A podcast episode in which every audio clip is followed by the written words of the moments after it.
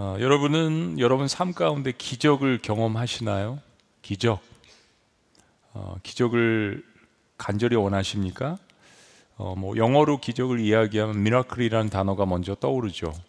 그런데 이것을 좀 더 잘 설명하는 단어가 있습니다. supernatural이라는 단어입니다. 초자연적 능력, 어, 어떤 자연의 법칙 이런 것들을 능가하는 어, 것이란 단어죠. 사전적으로 이 기적이라는 의미를 찾아보면 기적은 자연 과학 법칙에 의해서 인간이 증명하거나 설명될 수 없는 초자연적 사건이라고 이야기합니다.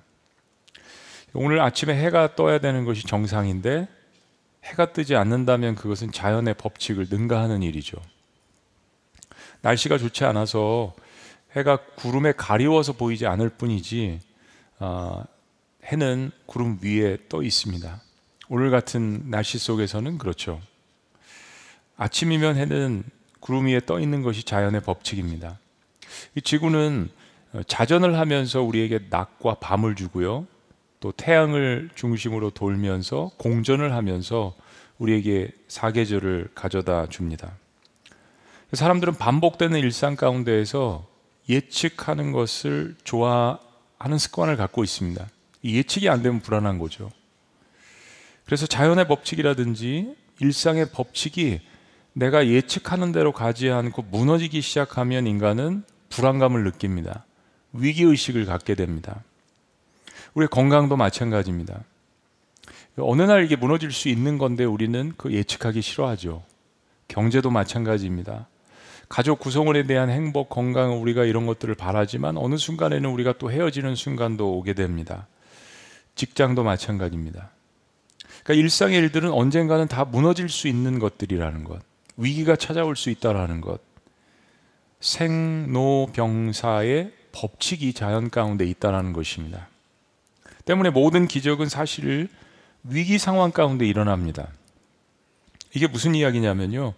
위기의식을 느끼지 못한다면 기적이라는 초자연적인 일이 발생을 한다고 하더라도 우리는 그것을 기적이라고 받아들이지 않습니다, 사실은. 이게 나와 상관 있는 일이어야 돼요. 특별히 그것을 객관적으로 볼 때라도 기적이라고 하지만은 지금 나랑 별 상관이 없다면 우리는 그 기적에 감동하지 않습니다. 오늘 한반도에 내리고 있는 이 비는 누구에게는 그냥 항상 일상생활 가운데 일어나는 비지만 동해안 지역에서는 엄청난 담비의 기적입니다. 이게 다르다라는 거죠. 그래서 기적은 나의 위기의 상황에서만 사실은 의미가 있습니다. 위기 상황을 느끼지 못한다면 기적을 바라지 않을 것입니다. 그냥 루틴대로 예측하는 대로 늘 이렇게 잘 돼가고 있는데 왜 기적을 바라겠습니까? 근데 사실상 삶의 위기 의식조차 느끼지 못하는 것, 그것이 가장 큰 위기일 수 있습니다. 여러분은 어, 오늘 어떤 기적을 바라고 계시는지요? 그리고 기적이 필요합니까?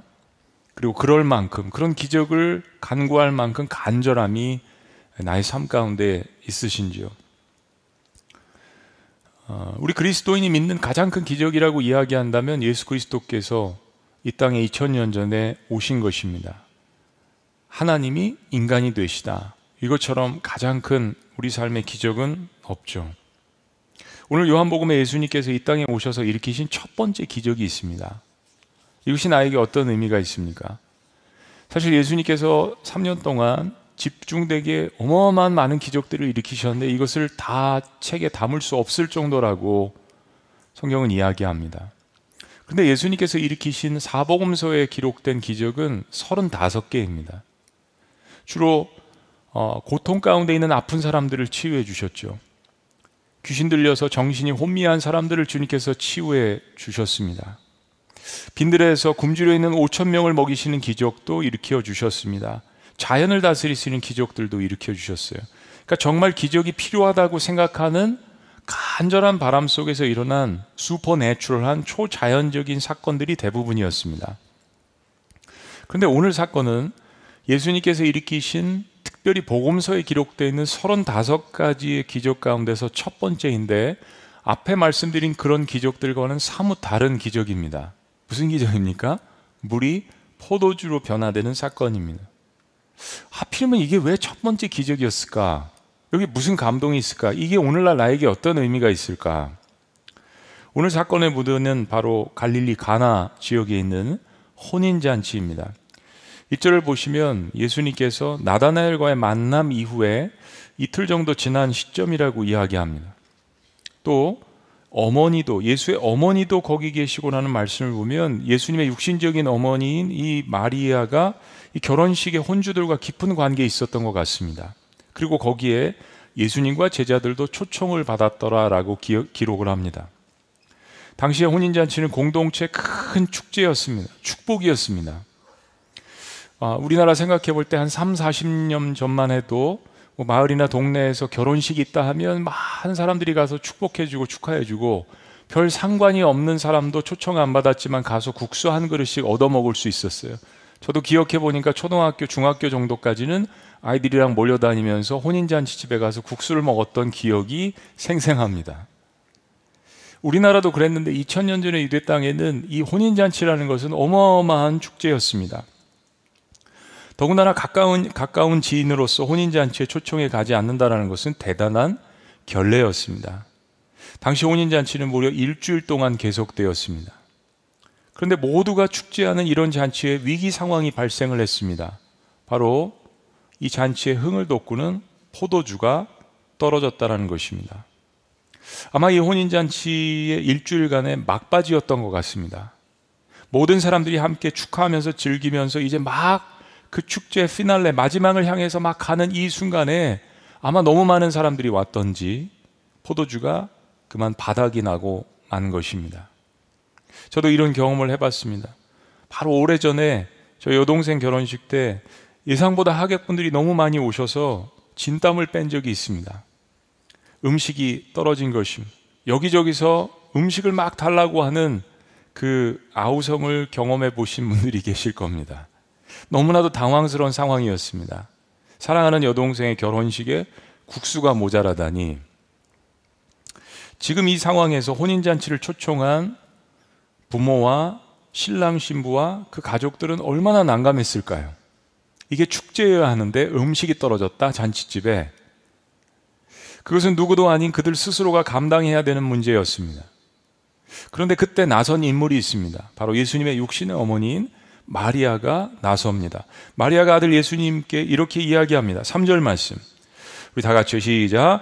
포도주가 떨어진지라 예수의 어머니가 예수에게 이르되 저들에게 포도주가 없다 하니 아니 함께 잔치에 참여하고 있는 입장에서 굳이 이거를 설명하지 않아도 되는 상황인데 마리아는 예수님께 잔치에 포도주가 떨어졌다라고 이야기를 합니다.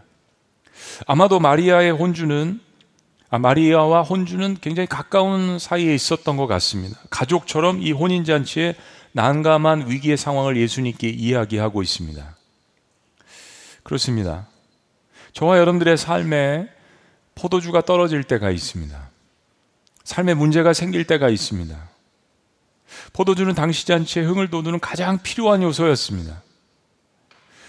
우리의 삶에 어, 나사가 하나 빠진 것 같은 여러분 경험을 하실 때가 있죠. 뭔가 돌아가기는 돌아가는 것 같은데 나사가 하나 빠진 것 같은 그 상황. 그것은 삶에 있어서 위기입니다. 거대한 우주선 하나에 나사가 빠졌을 때 아무것도 아닌 것 같지만 그 우주선이 폭발한 것을 저희들은 볼 수 있었습니다. 삶의 잔치를 망칠 수 있는 전조입니다. 내 삶의 포도주가 떨어졌을 때 그럼 나는 무엇을 하는가? 마리아는 그저 단순하게 예수님께 이 사실을 알렸습니다. 자, 그런데 예상과 달리 예수님의 응답이 매우 차갑습니다. 자, 사절 말씀. 예수께서 이르시되 여자야 나와 무슨 상관이 있나이까 내 때가 아직 이르지 아니하였나이다. 여자여 라는 이 말은 사실 당시 시니어 여성들에게 쓰여지는 극 존칭어였습니다. 나쁜 말이 아닙니다. 마담, 메담, 뭐 맴 이런 용어입니다. 어, 예수님은 아직 기적을 일으킬 때가 아니라는 말씀이십니다.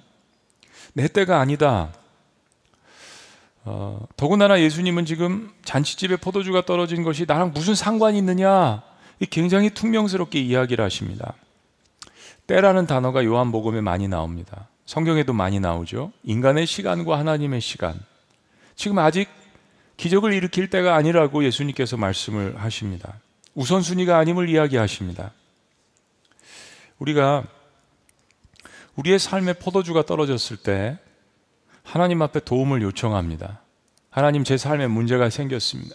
지금 막 피니시를 해야 되는 이 피날레인데 하나님 제 삶의 포도주가 떨어졌습니다. 근데 때로 돌아오는 응답이 굉장히 차갑게 느껴질 때가 있습니다. 예수님께서 사복음서에서 사람들을 만나실 때 그렇게 대하신 경우들이 덜어 있습니다. 오늘 경우도 마찬가지입니다. 수로보니게 여인이 자신의 죽어가는 자식을 데리고 예수님 앞에 와서 살려달라고 이야기했을 때 나는 이스라엘 사람들을 위해서 왔지 이방인을 위해서 온 것이 아니야. 라고 퉁명스럽게 아주 매몰차게 차갑게 대하는 장면을 여러분들 기억하실 것입니다. 니고데모에게도 우리가 이제 몇 주 있으면 볼 말씀에도 니고데모를 대하실 때도 그런 모습입니다. 근데 그 모든 경우들은 사실은 예수님께서 그들의 간절함을 보시기 위한 테스트였다라는 것을 성경을 읽으신 분들은 아실 것입니다. 정말 나에게 포도주를 만드는 기적을 간구하는 이 요청에 간절함이 있는가? 저도 항상 그런 것은 아니지만 가끔 하나님 앞에 기도를 할 때 하나님께서 그렇게 퉁명스럽게 혹은 외면하시거나 침묵하실 때가 있습니다. 저의 간절함과 저의 믿음을 주님께서 테스트하시는 것이죠. 정말 인생의 위기 가운데 간절하게 하나님께 예수님께 도움을 요청하는 것인가? 놀랍게도 어머니 마리아는 예수님의 이 퉁명스러운 거부에 아랑곳하지 않고 주변에 그 파티를 섬기는 하인들에게 다음과 같이 요청합니다. 5절 말씀. 다 같이 시작. 그의 어머니가 하인들에게 이르되 너에게 무슨 말씀을 하시든지 그대로 하라 하니라. 5절 말씀은 잔치집에 지금 포도주가 바닥난 이 위기 상황에서 아들 예수님께서 신적인 존재로서 기적을 베풀어 주실 것을 육신의 어머니 마리아가 믿음으로 기도했다, 기대했다라는 증거입니다. 그러니까 요청을 했죠. 그동안은 평범한 사람처럼 지냈던 목수의 아들 예수가 이제 요단강에서 침례를 받고 본격적으로 하나님의 사역을 감당할 것을 깨달았을까요? 예수님 탄생의 비밀을 알고 있는 마리아는 예수님의 거절에도 불구하고 하인들에게 예수님께서 무슨 말씀을 하시든지 너희들은 그대로 하라 라는 명령을 합니다. 이건 마리아의 믿음이죠. 그가 무슨 이야기를 하든지 너희들은 그대로 하라 기대하고 있습니다. 여러분, 여기서 중요한 포인트가 있습니다. 사실 마리아가 하나님 예수님을 잉태했을 때 하나님께도 음성을 들었고 천사들을 통해서 확신도 받았고 그럽니다. 마리아는 하나님 앞에 찬양을 합니다. 이 비천한 종에게 임하신 하나님의 은혜, 자신의 삶 가운데 어떤 일이 일어나는 걸 알아요. 그러나 여러분, 시간이 문제입니다, 인간은.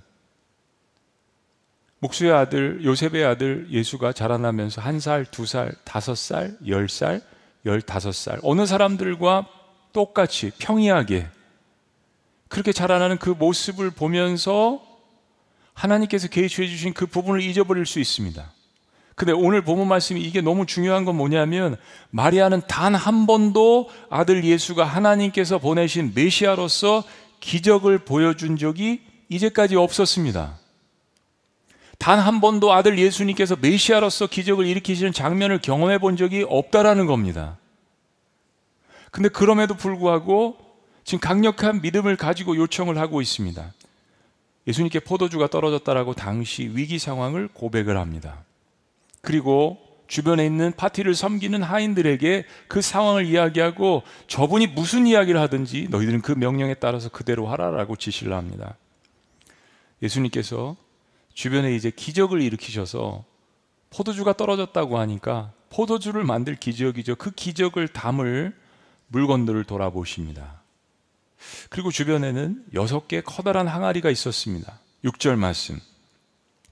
거기에 유대인의 정결 예식을 따라 두세 통 드는 돌 항아리 여섯이 놓였는지라. 이거는 단순한 항아리가 아닙니다. 물을 가득 담아서 손님들이 식사를 하기 전에 그 잔치집에 들어올 때 손에 발에 물을 부어서 정결 의식을 하는데 쓰이는 항아리입니다. 유대인들은 손을 씻지 않고 밥을 먹으면 부정하다라고 여겼습니다. 단순히 위생상의 이야기가 아닙니다. 이것을 하나의 유대의 율법에 굉장히 중요한 것으로 여겼습니다. 우리 바쁘다 보면 손을 못 씻고 밥을 먹을 때도 있는 것이죠. 근데 그 자체를 부정한 것으로 본 겁니다. 그런데 이제 부정한 손을 다 씻었기 때문에 이 항아리는 물이 없고 비어 있었습니다. 어찌 보면 빈 항아리는 겉모습만 번지르하고 속은 텅 빈 유대교를 상징한다라고 볼 수 있습니다. 예수님은 기적을 위해서 그 정결 의식에 사용하는 잔치집 안이 아니라 바깥 마당 뜰에 있는 항아리를 사용하십니다. 7절 말씀. 다 같이 시작. 예수께서 그들에게 이르시되 항아리에 물을 채우라 하신즉 아기까지 채우니 예수님께서 놀라운 말씀을 하십니다. 마리아에게 무엇이든지 순종하라는 명령을 받은 하인들에게 예수님은 그 항아리를 가져다가 거기에다 물을 채우라고 이야기하십니다. 하인들은 종들은 순종해서 아기까지 그러니까 넘치도록 물을 그 물통 끝까지 채웠다라는 이야기입니다. 자, 여기까지는 이해할 수 있어요. 그런데 예수님은 종들이 순종하기 힘든 한 가지의 명령을 더 하십니다.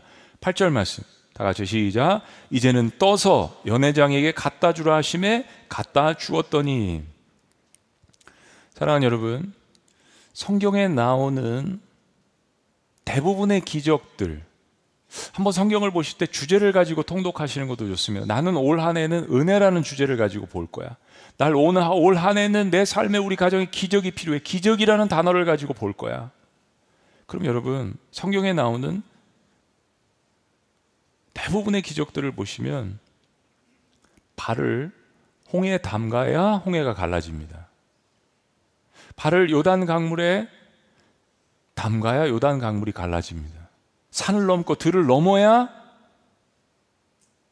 가나안 땅이 점령됩니다. 한센병에 걸린 나만 장군이 물에 한 번 들어가라고 이야기하지 않았습니다. 엘리야가 한 번, 두 번, 세 번, 다섯 번 화가 났을 거예요.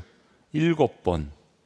왜 예수님께서 그냥 앞을 못 보는 소경을 그냥 치유해 줄 수도 있는데 왜 침을 뱉어서 흙을 발라서 실로암 연못에 여러분 어떤 기적에 대해서 주님께서 우리의 믿음과 테스트와 인내를 보시는 단서들이 여러분 삶 가운데 다 있습니다. 그리고 말씀하세요. 네 믿음이 너를 구원하였노라.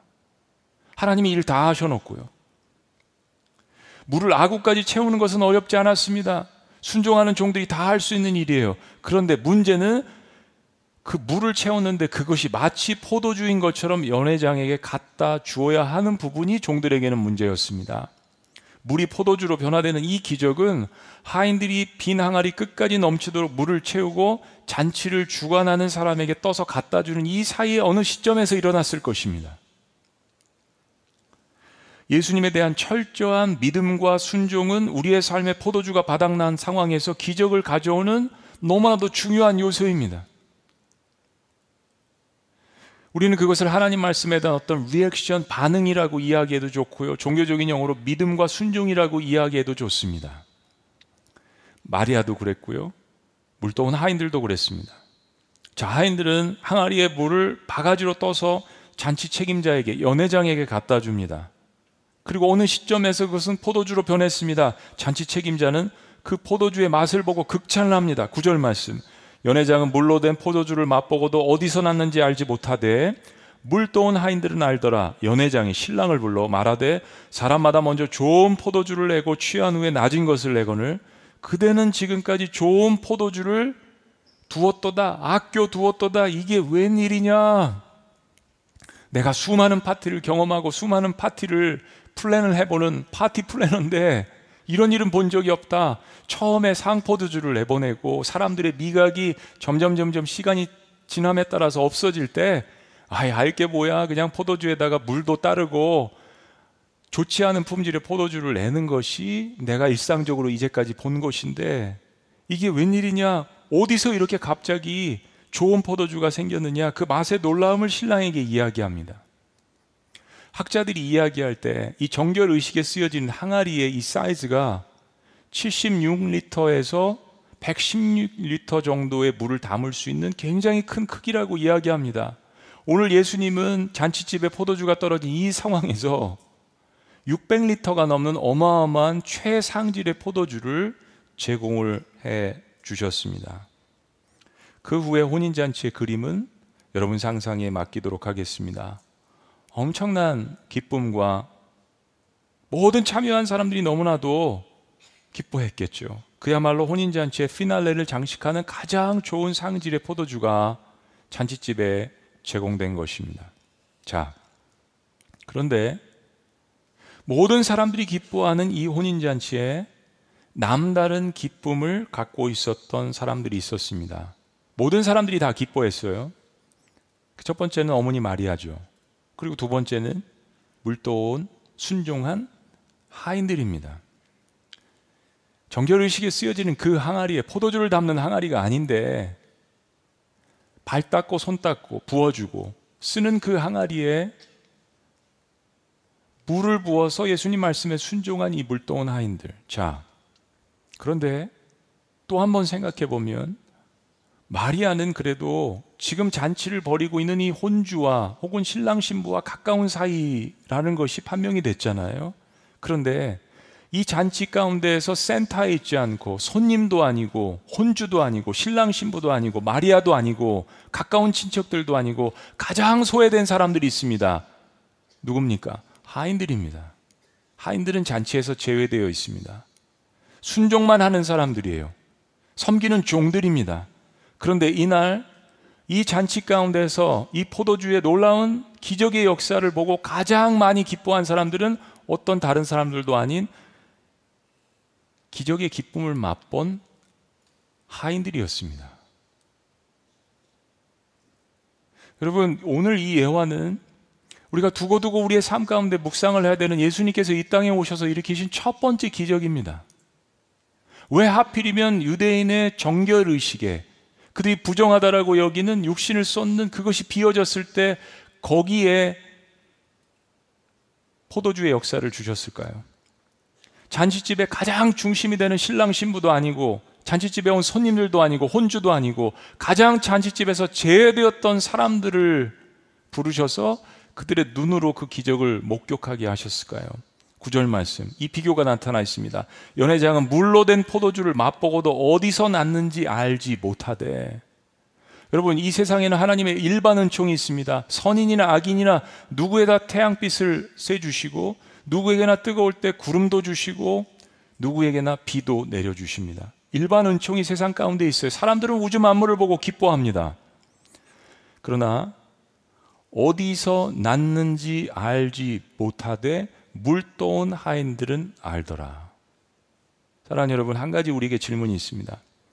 잔치집에 초대된 손님들이 최상의 포도주를 마시고 기뻐한 것과 그 잔치집에 초대되어지지는 않았지만 일꾼으로서 순종하며 일을 하며 물을 떠온 하인들이 종들이 아는 기쁨이 같을까요? 전혀 그렇지 않습니다. 다릅니다. 물 떠온 하인들은 그 기적의 과정을 지켜보았고 순종했고 그 기적을 누가 일으켰는지 직접 목격을 했습니다. 사랑하는 여러분, 우리의 삶에 얼마나 많은 기적들이 일어난다라고 생각하십니까? 인지하십니까?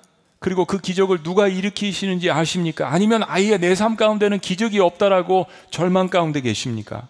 오늘 태양을 바라보고 오늘 뜨는 태양을 바라보고 아 아름답다 멋있다라고 고백하는 기쁨과 그러나 그 태양을 운행하시고 그 태양을 만드시고 지으시고 오늘 나에게 따스한 그 태양의 햇살을 주시면서 나를 사랑하시는 그분이 나의 하나님이라는 사실을 아는 기쁨과는 확연하게 다른 것입니다.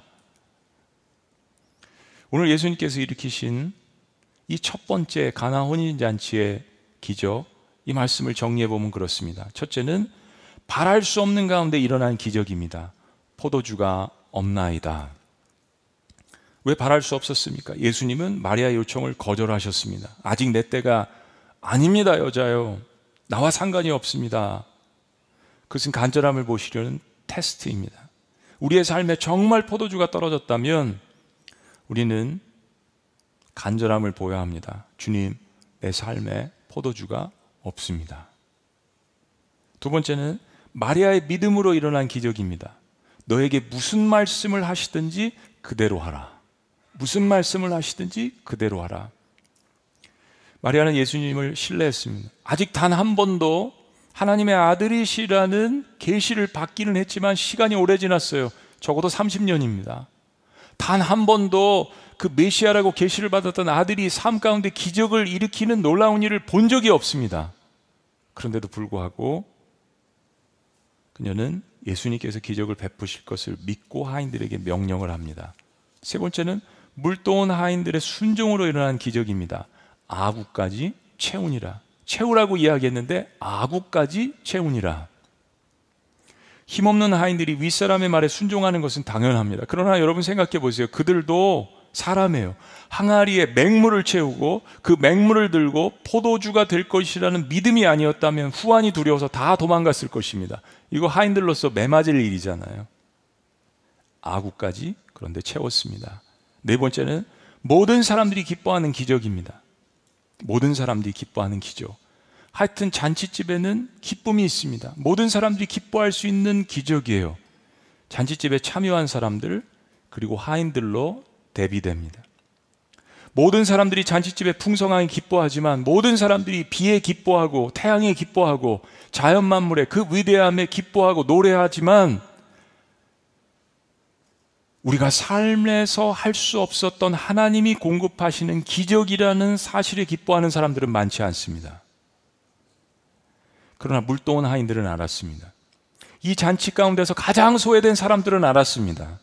모든 사람들이 기뻐하지만 가장 많이 기뻐하는 사람들이 있습니다. 그 기적의 이유를 알고 진짜 기적을 경험한 사람들입니다. 그리고 오늘 마지막 교훈이 하나 더 남아 있습니다. 바로 오늘 기적을 통해서 예수님의 신적인 존재가 드러났던 것입니다.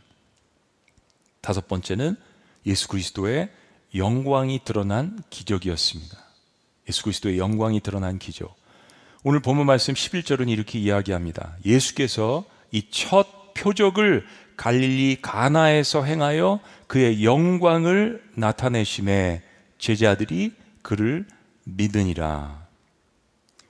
요한은 기적이란 말 대신에 표적이란 말을 사용하고 있습니다. 헬라어로 세메이온 단순한 기적이 아니라 그냥 해프닝이 아니라 어쩌다 우연의 일치가 아니라 예수님께서 이 땅에 오셔서 일으키신 기적들은 세메이온 모든 의미와 목적을 갖고 있다라는 이야기입니다. 오늘 기적을 통해서 제자들은 예수님의 존재가 신적인 존재라는 것, 메시아라는 존재라는 것을 확신했습니다. 그리고 그분의 영광이 드러났습니다.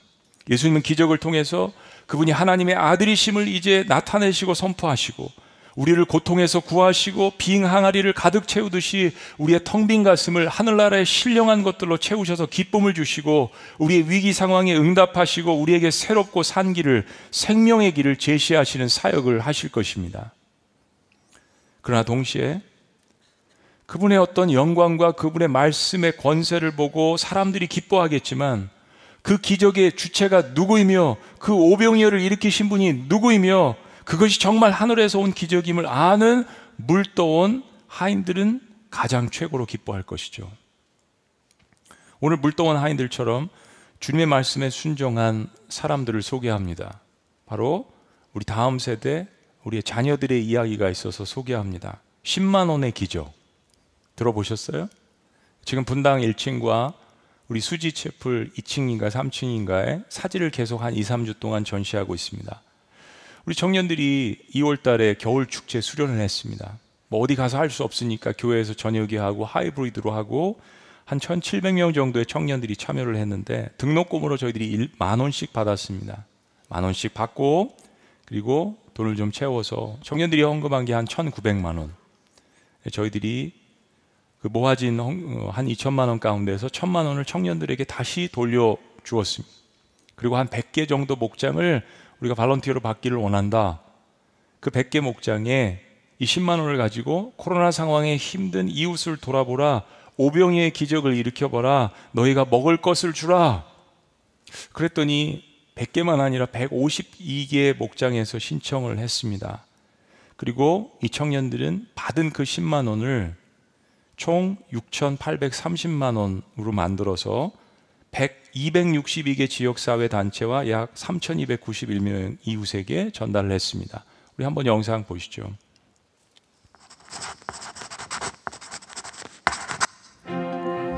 최성은 담임 목사님의 설교로 시작된 킹덤 프로젝트 10만 원의 기적.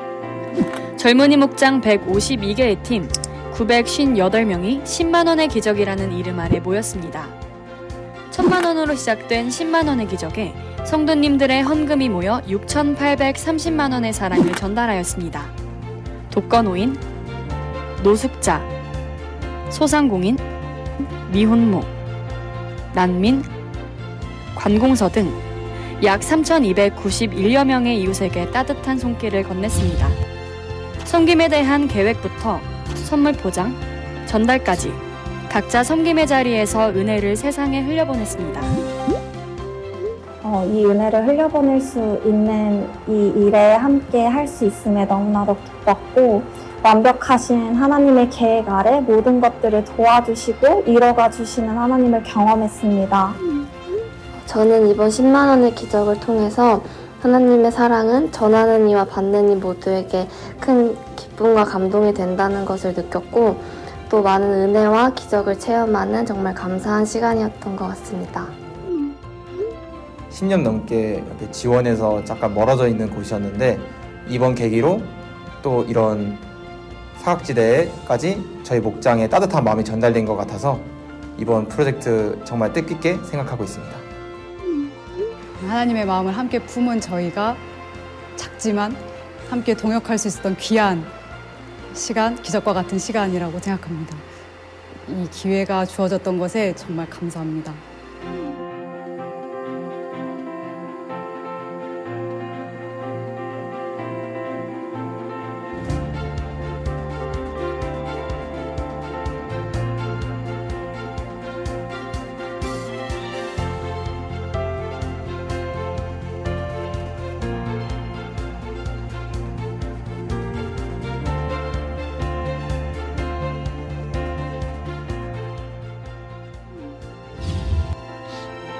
킹덤 프로젝트 10만원의 기적.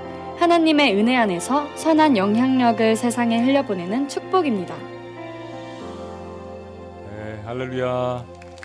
네, 너무 멋지죠? 네. 아, 이거는 박수 받아야 돼요. 그렇게 치시면 안 돼요. 네? 네. 우리의 자녀들이잖아요. 우리의 다음 세대들입니다. 너무 멋집니다. 청년들의 청년들은 직접 하는 걸 좋아합니다. 자신들이 쓰레기 주워 담고 돌면서 지역 사회를 위해서 기도하고 작은 돈이지만 작으면 작고 크면 크고 20만 원을 가지고 7천만 원을 만들었어요. 천여 명이 섬기고 3,300명이 넘는 사람들을 섬길 수 있었던 직접 참여해서 선한 일을 하는 것이 너무 기쁘다는 간증들, 물동원 하인들만 아는 기쁨이 있습니다. 보육원, 노인복지센터, 복지의 사각지대에 놓여있는 미혼모들을 찾아가기도 하고 길 위에 노숙인들에게 식사와 복음 편지를 전달하기도 하고 주변에 있는 소상공인들, 독거노인들을 위로하기도 했습니다. 소방서와 경찰관 찾아가서 지역사회를 섬기는 분들을 찾아가서 선물을 전달하고 격려하기도 했습니다.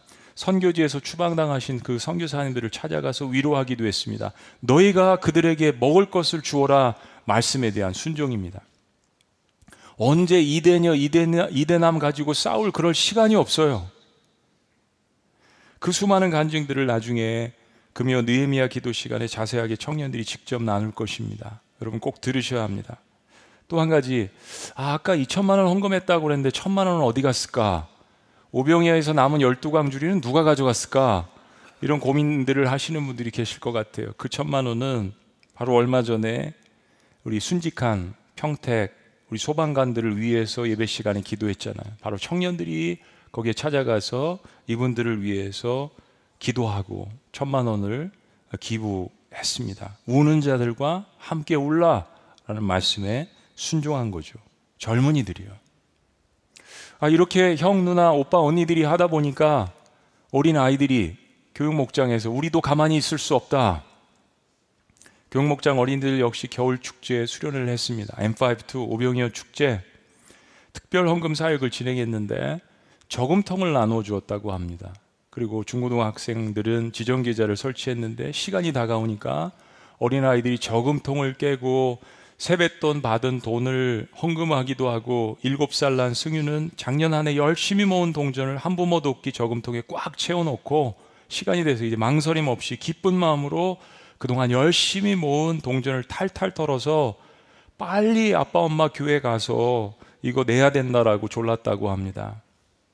여러분 놀라지 마세요. 그렇게 교육 목장 아이들이 모은 헌금이 약 2,200만 원입니다. 네. 박수 하셔야죠. 우리 자녀들인데. 네. 수입이 없는 애들이에요. 우리 젊은이 목장보다 수입이 없는 아이들이 더 많은 헌금을 했다라고 8시, 10시에 제가 이걸 얘기했더니 아니에요, 목사님. 우리는 7천만 원 만들었어요. 고사리와 같은 손으로 모은 이 귀한 헌금을 우리 교회가 위치한 주변에 예루살렘 유대 지역, 성남과 용인시의 일곱 개의 어린이 청소년 기관에 약 300만 원씩 전달을 했다고 합니다. 미취학 지구는 생명을 주는 나무, 안양 일시보호소, 평택 야곱의 집, 어린이지구는 성남시청 한부모 조부모 가정시설에, 또 용인시청 한부모 조부모 가정시설에, 청소년지구는 성남시 단기 청소년 쉼터에 Love the World 한부모 미혼모 미혼부 양육 지원 사역에 각각 전달을 했습니다. 여러분 우리 청소년들이 오병이어 M5 Kingdom 프로젝트를 수련회 기간 가운데 했습니다. 아이들의 Kingdom 프로젝트 M5 수련회 기간 여러분 더 이상 앉아서 하는 수련회 아닙니다. 내가 은혜 받고 예배하고 그 하나님이 어떤 분이신 줄 알고 세상에 포도주가 부족한 그 부분들에 채우기 위해서 나서고 행동하는 모습들 이제 우리 어른들의 킹덤 M5 도 오비용의 사역도 계속 지속돼야 합니다. 우크라이나 사태 때문에 전쟁 때문에 온 세상이 난립니다. 우크라이나 지역에 포도주가 떨어져 갑니다. 러시아도 마찬가지입니다. 전쟁의 어둠의 영이 그 땅을 장악하고 있습니다. 피난민들이 200만 명을 넘었습니다. 그 지역에서 섬기셨던 선교사님들이 자국으로 돌아가지 않고 주변에 있는 폴란드와 불가리아 이런 나라들의 근접 국경에서 교회를 통해서 선교사님들을 통하여서 구원 물품으로 그들을 계속해서 돕고 있습니다. 여기에 포도주가 모자랍니다. 지난 2주 동안 동해안의 산불로 인해서 수많은 사람들이 여러분 대한민국 이 작은 나라의 축구장 3만 500개 사이즈의 산이 나무가 사라져 버렸습니다. 얼마나 가슴 아픈 일입니까? 많은 사람들이 이재민이 되었습니다. 교회도 전서가 된 것들도 있습니다. 많은 이재민들이 생겼습니다. 그곳에 포도주가 떨어져 있습니다. 여러분들이 M5 to 오비용리에 헌금을 하시는 것, 그 중에 특별히 저희들이 1억 원 정도를 헌금할 것인데 우리 같이 연합 사역을 하잖아요. 헌혈하는 우리 상인과 성김 15개 교회와 KWMA 세계 한인 선교 협의회와 함께 10억 원을 모금해서 우크라이나에 우리 선교사님들을 통해서 지원할 수 있도록 7억을 그리고 동해안 산불 피해 지역에 교회들에게 이재민들에게 3억을 저희들이 기부할 예정입니다. 그 이상이 될 수도 있고요. 여러분 곳곳에 우리 그리스도인들의 기도와 사랑과, 사랑과 격려의 손길이 필요합니다. 가나 혼인 잔치의 기적 가운데 우리가 세상 한복판에 적용해야 될 것이 있습니다. 바로 우리는 세상에서 포도주의 역할을 감당해야 합니다. 세상에서 포도주가 떨어졌다라고 난리입니다. 교회는 세상의 포도주가 되어야 합니다. 예수님께서 그리스도인은 세상의 빛과 소금의 역할을 감당하라고 하신 말씀과 똑같은 말씀입니다. 그래서 물동원 하인들만 아는 그러한 기쁨이 우리 안에 충만한 그리스도인이 되시기를 주의 이름으로 축원합니다. 가장 좋은 것은 아직 오지 않았습니다. 어려울 때 곡간을 풀어야 합니다. 우리가 예수님처럼 물을 포도주로 만드는 기적을 행할 수는 없겠지만 그런 예수님의 능력을 체험한 자들로서 우리가 할 수 있는 것, 기도가 필요한 것에 기도를, 사랑이 필요한 것에 사랑을, 위로가 필요한 것에 위로를, 빵이 필요한 것에 빵을, 격려가 필요한 것에 격려를, 그리고 무엇보다 예수 그리스도의 진리가 필요한 것에 그리스도의 복음을 물동한 하인들처럼 순종해서 그 하나님의 영광을 드러낸다면 하나님은 우리가 예상치 못하는 놀라운 기적들을 우리의 삶 가운데 하늘문을 열어주시고 부어주시기를 주의 이름으로 축원합니다. 왜냐하면 내 삶의 첫 번째 기적이 예수님이셨기 때문입니다. 그 예수님께서 정말 맹물 같은 내 인생의 잔치집에 없어서는 안 될 포도주로 만들어 주셨기 때문입니다. 기도하시겠습니다.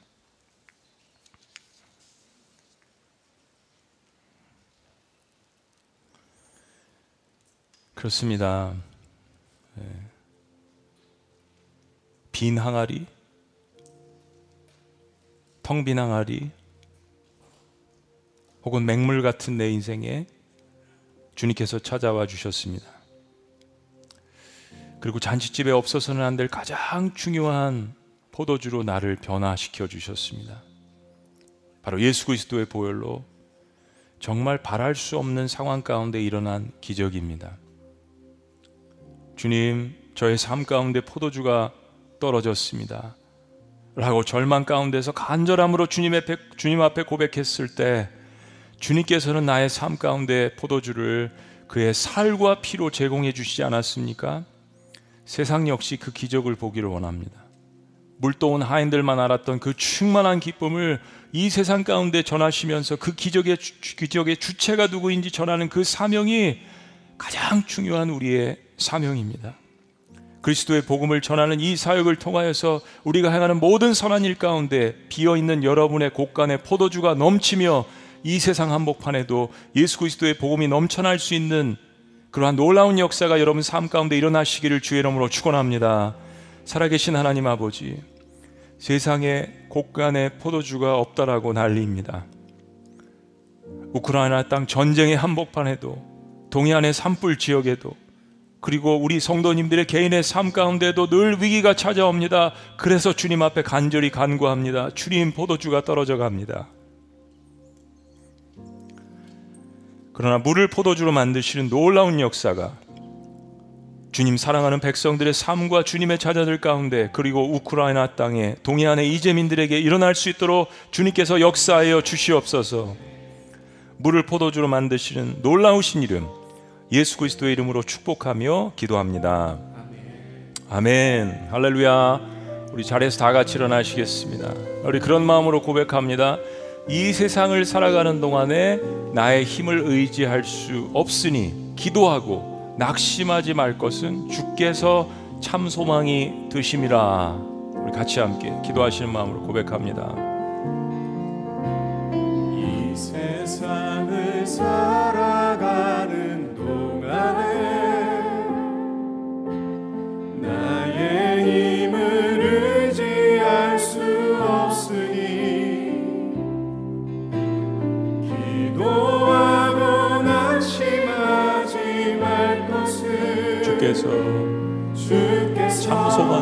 소망이 되심이 다시 한번 고백합니다. 이 세상을 살아가는 동안에 이 세상을 살아가는 동안에 그렇습니다. 포도주가 떨어질 때가 있죠. 나의 힘을 의지할 수 없으니 그러나 기도하고 낙심하지 말 것은 기도하고 낙심하지 말 것을 주께서 참 소망이 참 소망이 되시니라 선포합니다. 하나님의 꿈이 하나님의 꿈이 나의 비전이 되고 나의 비전이 되고 예수님의 예수님의 성품이 나의 인격이 되고 성령님의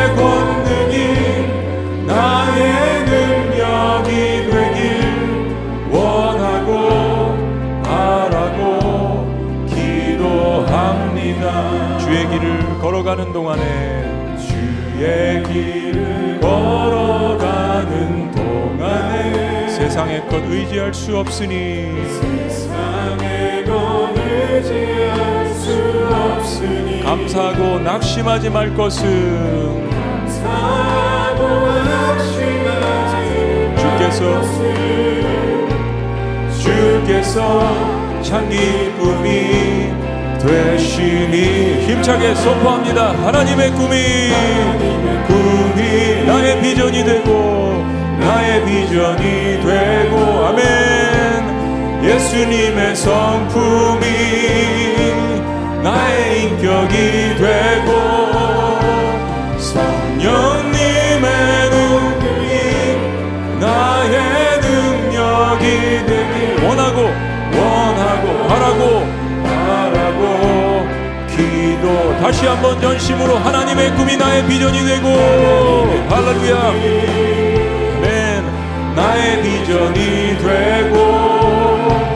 예수님의 성품이 나의 인격이 되고. 성령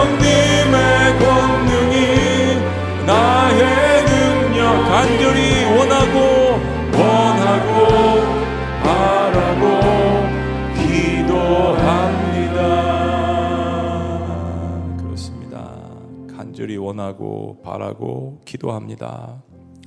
하나님 아버지, 이 세상을 살아나가는 동안에 우리의 힘을 의지할 수 없는 것, 한계 상황 가운데 저희들 삶에 포도주가 떨어지는 것 저희들이 깨닫습니다. 그래서 우리의 인생에 포도주가 떨어졌을 때 기적을 일으키시는 주체이신 주님을 의지하며 항아리 아기까지 우리를 채우시는 주님의 말씀대로 순종하여 믿음으로 나가는 저희가 될 수 있도록 축복하여 주시옵소서. 그리고 이 축복을 계속 흘려보낼 때 더욱더 큰 항아리를 채우시는 하나님의 가장 큰 최상의 능력과 기적을 체험하는 하나님의 자녀, 하나님의 백성들이 될 수 있도록 오늘 이 시간 축복하여 주시옵소서. 이제는 우리 주 예수 그리스도의 은혜와 하나님 아버지의 극진하신 사랑과 성령님의 감화 교통 역사하심이 오늘 우크라이나 땅에서 그리고 산불로 피해를 입은 동해안 지역 그리고 주님 사랑하는 하나님의 백성들 자녀들 가운데에도 포도주가 떨어져서 힘들고 지치고 고통 가운데 있는 모든 자녀들의 고백 주님 저희들 삶에 포도주가 떨어졌나이다 라고 간절히 간구하는 모든 하나님의 백성들 가운데 하나님께서 내려주시는 신령한 포도주를 경험하는 놀라운 역사가 있도록 지금부터 영원까지 있기를 간절히 축원합니다. 아멘.